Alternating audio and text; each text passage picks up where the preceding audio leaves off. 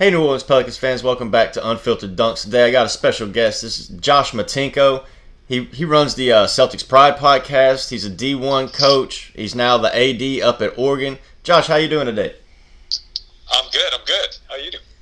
Oh man, enjoying the weather down here in New Orleans. It's just a little misty, but from what we were talking about earlier, it sounds like it's still a better better day to get out and shoot hoops than what you got there up in Oregon.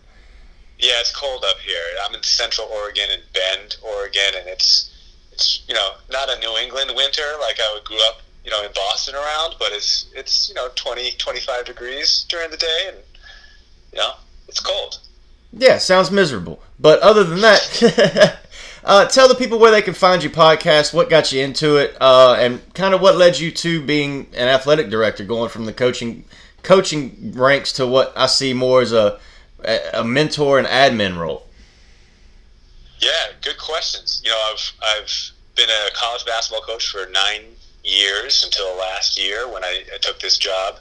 Um, you know, I was a JUCO coach and bouncing around a lot, and you know, you're always trying to, at least at the higher levels, you're always either trying to get the next job because you're losing and you and you don't want to get fired, or you're trying to get the next job because you're winning and you have opportunities to get something bigger and better. And so, it's a situation where you're moving your family a lot, or you're living away from family a lot, you know, and it's a grind. And as much as I loved coaching hoops, it was time to make a family decision. I got a little one, so um, I took this position here at uh, at Central Oregon Community College. Um, I've got a lot of junior college, community college work experience, so um, I'm coordinating and directing all their uh, club sport teams and intramural events for all the students, and we're doing all sorts of different things. So this is a little bit more of like a recreation department um, on a college campus than like coaching and, and the kind of the hardcore grind of, of that that daily routine.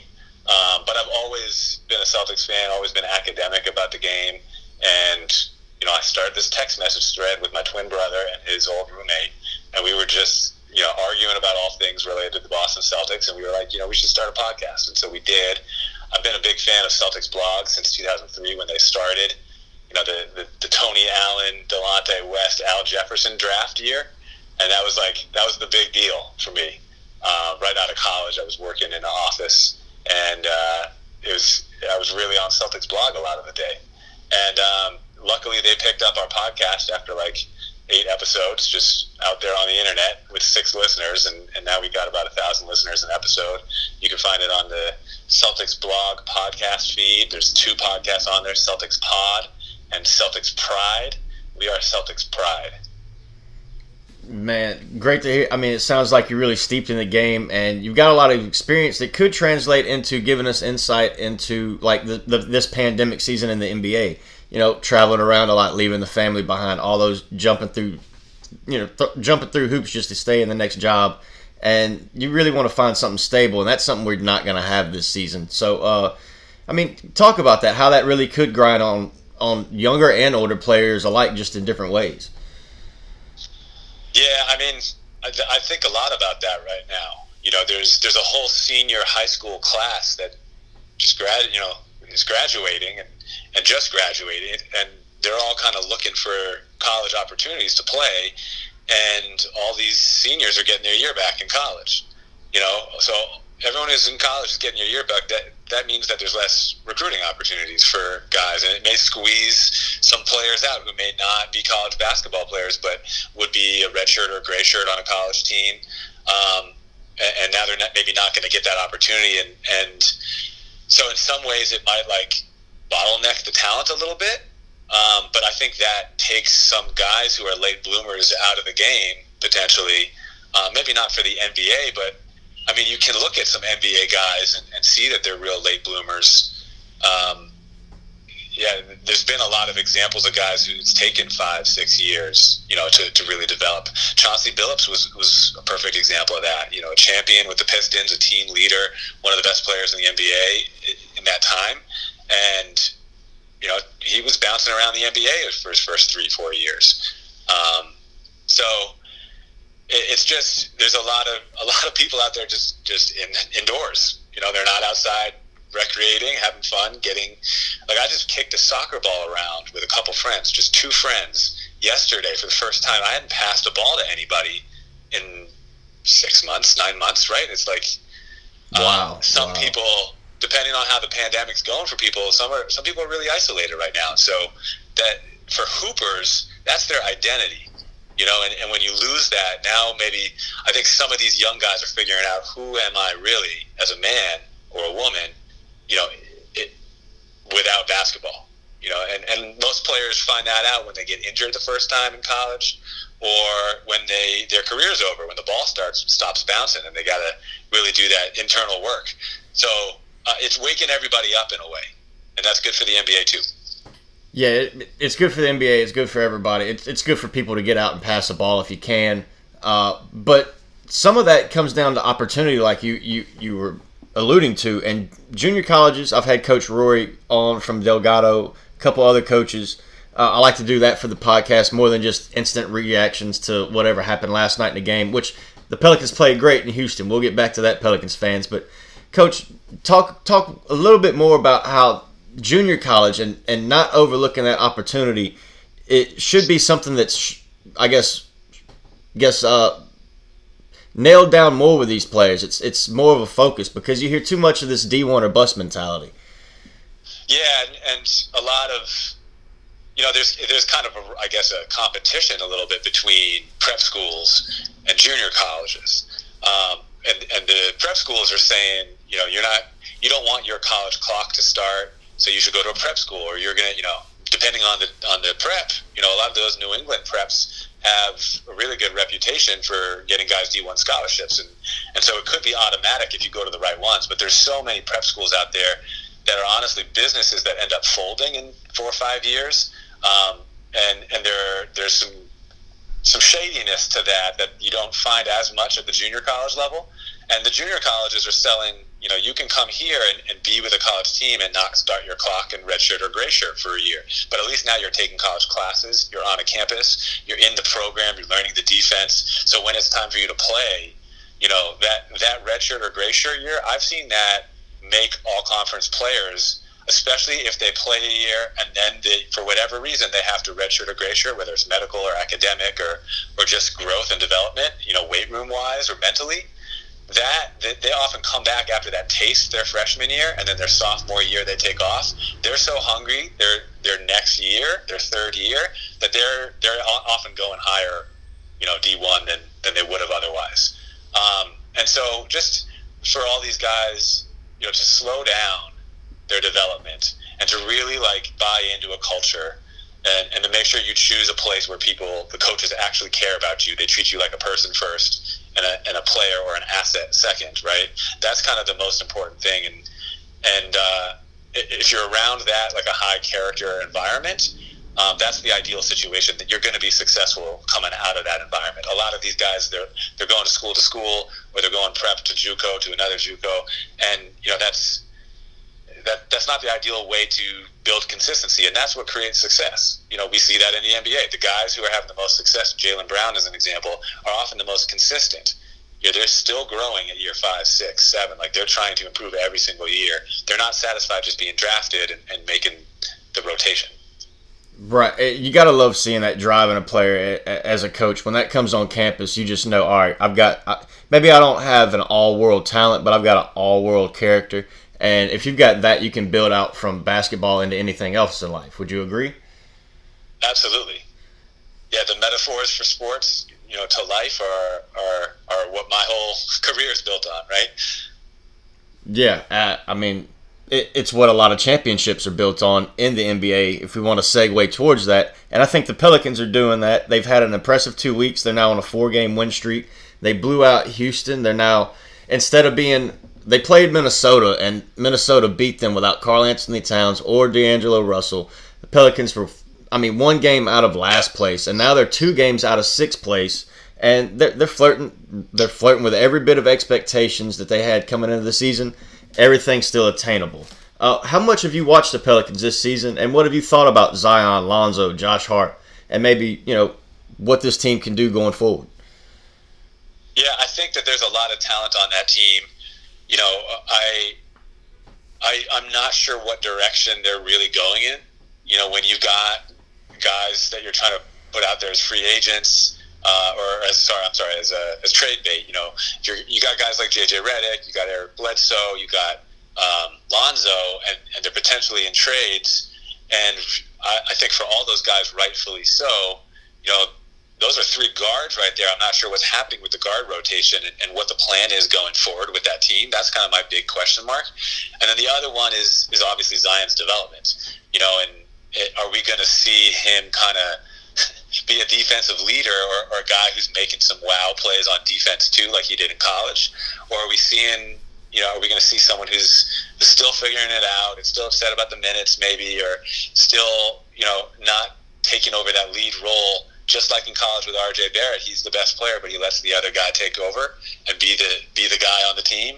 You know, I think Lonzo. I'm sorry, I think uh, Zion has a potential to be better than than Brandon Ingram, but he's kind of allowing Ingram to, to step into the forefront.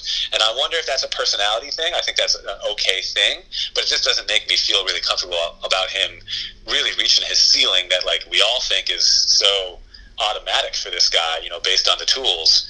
Um, uh, yeah, so I think there. I really liked what David Griffin was doing you know, a year ago, two years ago. I liked the Jaxson Hayes pick. I liked Frank Jackson. I liked kind of the development of some of these guys. Um, and obviously, Bi is a great talent, but I'm just curious. Like, it doesn't seem like it's a clear direction as of today. Right. It, it seems like they're trying to have two drivers to the sports car, and right now Zion, he's just kind of saying, "All right, Ingram, take the wheel in the last five minutes," which has been fine because I mean Zion's got the most points in the paint in the NBA. But in the last five minutes, it's more it, it's more of a perimeter game, and that right now that's where Ingram excels. Uh, even though I mean Zion's got more All Star votes than him, I think we still want Ingram with the ball. You know, in that situation. I mean, even Wiggins has more All Star votes than Ingram, which is a travesty. But I'm high on Wiggins, so I can't I can't harp on that too much. But so let uh, me ask you. Yeah, let me ask you because I haven't watched the last four games. What are you seeing different in the last four that maybe we could call a potential trend? You know, what we would want to see. Like, what consistency are you seeing? Oh, Lewis Jr. is getting more minutes playing playing great. I mean, I think that's the plan for the future. Nickeil Alexander Walker's looked wonderful. Uh, I think a lot of it's just effort and hustle plays are starting to go the Pelicans' way. I mean, Josh Hart had what 16, 17 rebounds last night against the Rockets. He had his most impressive dunk of his career, in my opinion. I mean, even Josh Hart's been on social media when the Pelicans will post a picture with him up in the air near the rim, and he's like, "This was a great layup. Y'all don't y'all don't think this was some great dunk." So I mean, he makes fun of himself with that. But last night he threw one down. So I mean, this team just got a little bit more pep in its step the last four games. They got to come home. They were on a road trip. You know that the first game got canceled. They had to worry about COVID for a while. I mean, imagine that. Imagine these players yeah. as close as they are. Uh, and I've heard this from within the team. They go to Dallas. Dallas is you know canceled. The game is canceled. We don't know who had what, but we know it was multiple people. And then they're going to Minnesota, and no player has been more affected, in my opinion, by COVID than Karl-Anthony Towns. I mean, he's lost several family members. So just the dynamics of t- making that trip and knowing knowing all of that, it has to affect some of these younger players. And the ones that are so young they're oblivious to it, I guarantee you the veterans have mentioned it so that they stay on their P's and Q's and they keep their mask up and that just that sort of stuff. So I think some of it's just the Pelicans got to come home. They've got more consistency in their playing style. They've had more time to practice. The the hustle plays are going the way that this team was close. They weren't one game from last place. That wasn't the standard. And if you look at just a few games, I, I think you see this team's coming together. They didn't have time to practice during the pandemic with, with Stan Van Gundy. Now they're really starting to get this stuff drilled in. So that's what that's what I'm seeing. I'm expecting the Pelicans to hit the playoffs, and uh, they'll be battling Portland again. the filthiest dunks, you know, like the most unfiltered dunk of Josh Hart's career. That's what you should start saying for these. You know, the filthiest of them all is the most unfiltered. Oh, that's Josh great. Hart, man, that's that's a that's a talent. These Villanova guys are just coming out every year, just NBA ready. You know, they're, they're role players ready to go. Saddiq Bey is, is a guy I think is going to be a really good player in this league too. Um, Yeah, Josh Hart. He's those guys know work ethic. They've got the fundamental the fundamentals already from Jay Wright and that staff, and so they come out just understanding what it takes to improve year after year. Josh Hart's a steal.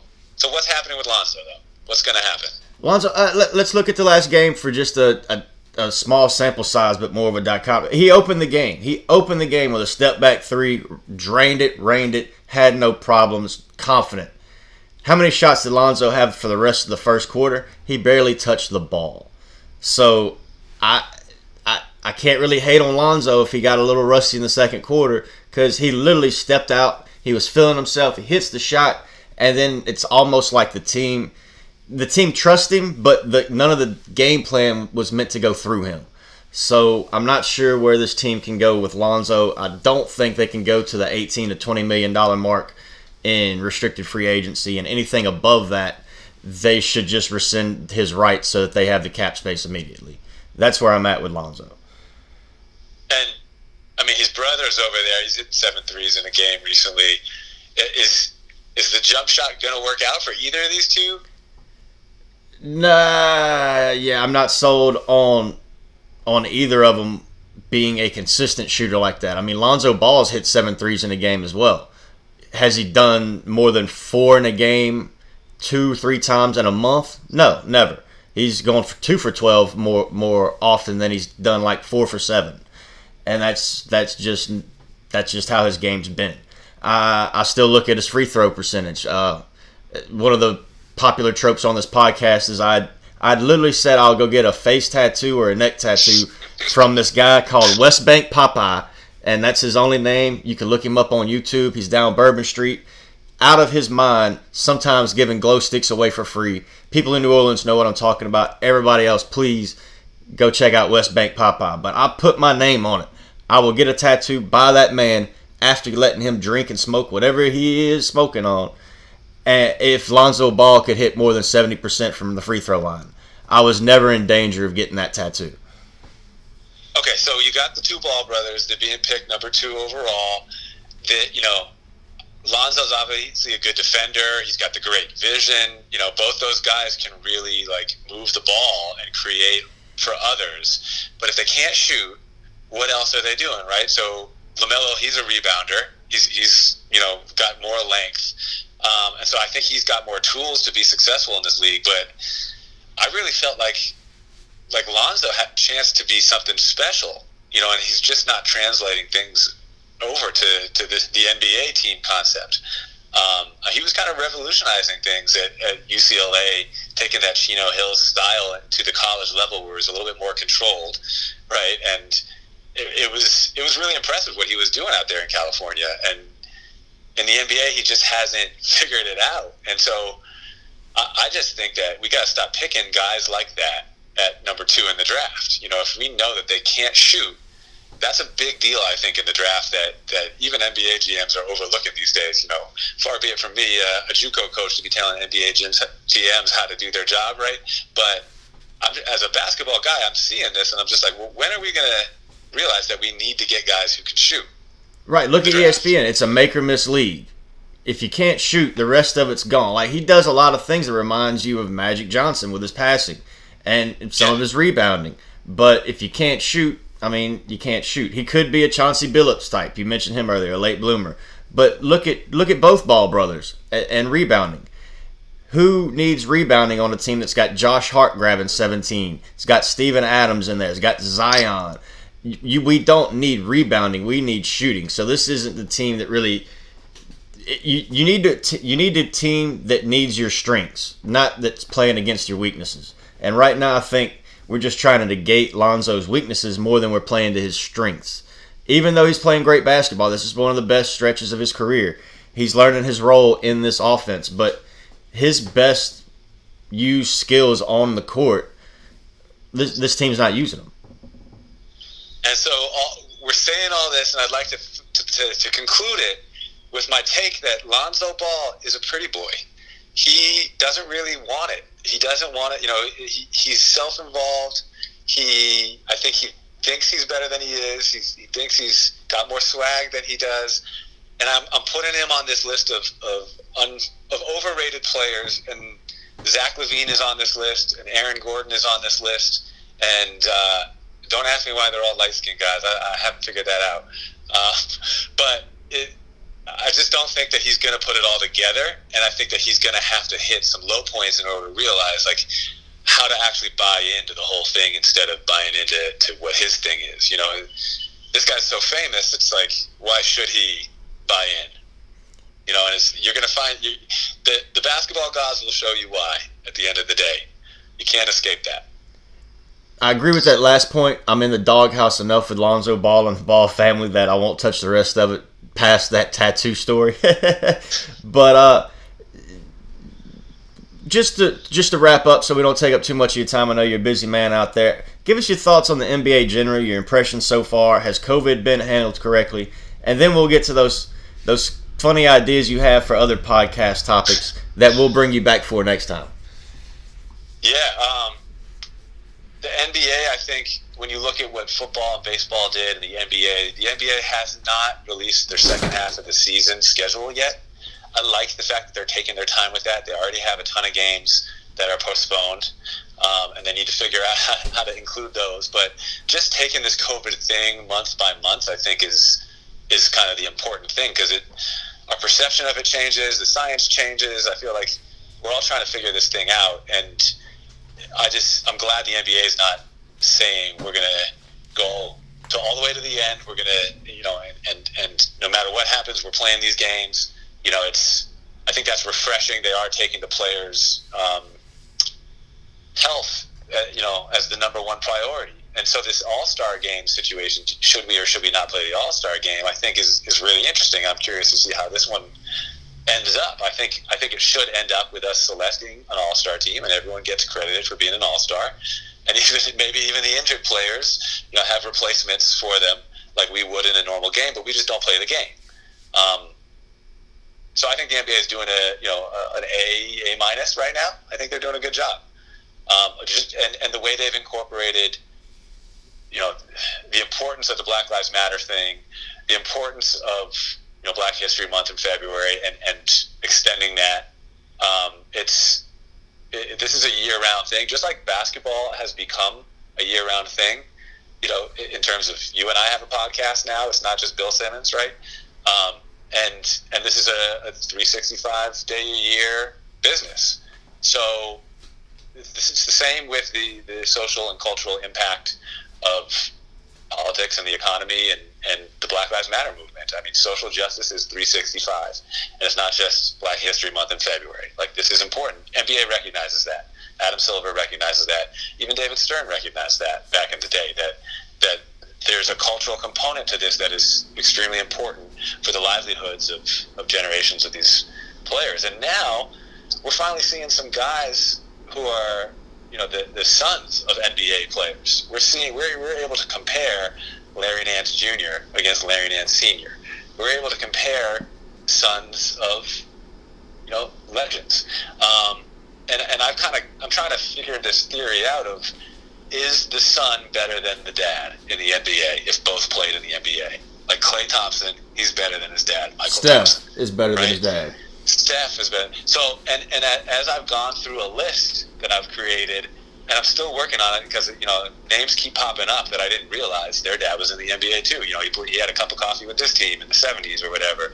Um, it's kind of going 50-50. Like you can't tell it, who's better, the dad or the son. But that's that's a kooky idea I've got for a podcast at some point or an article at some point. Um, yeah. Well, that sounds very interesting. I know you're over at Music, Movies, and Hoops tell us where they can find you at on Twitter and you know the rest of your work there. Yeah, I, am at Coach Mo Tanko at Twitter, um, and at Celtics Pride Pod on Twitter with the Celtics Pride podcast on Celtics blog podcast feed, and then I'm trying to do stuff with music, movies, and hoops. I really like what they're doing over there, um, and yeah, Unfiltered Dunks. I'm trying to I'm trying to do the podcast roundtables. Hey, well, we appreciate you coming on for this little chat. We'll get some more people in, get some roundtables to discuss these ideas. At Coach Josh Matinko, everybody, thanks so much for coming on. Thank you, Dustin. Appreciate it. Hey, no problem. Uh, Pelicans fans, check us out next week. We'll have more content up, and we're still giving away that graded Zion Williamson card. Y'all have a good day. Happy Mardi Gras. Hey guys, once again, you can go to Twitter. It's doing it Dotson. Also, you can follow music, movies, and hoops over there. You can follow Coach Dumas if you want to see a little bit more about what his kids are doing with the raffle. Go to Instagram after that.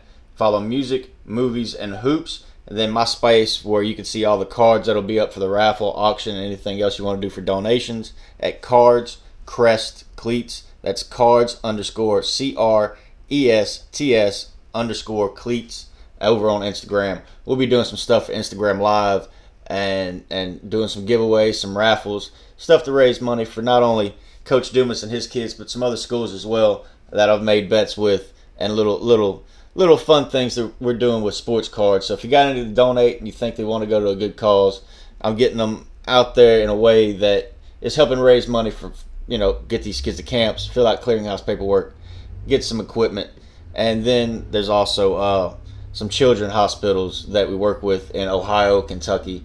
That that I mean, if you really just got them in the way, they're old burner cards. They're just basic card, cardboard in your way. You want to get them out. You want them to go to a good cause. Get in contact with me. Uh, Pelicans fans, thanks so much. Talk to y'all next time.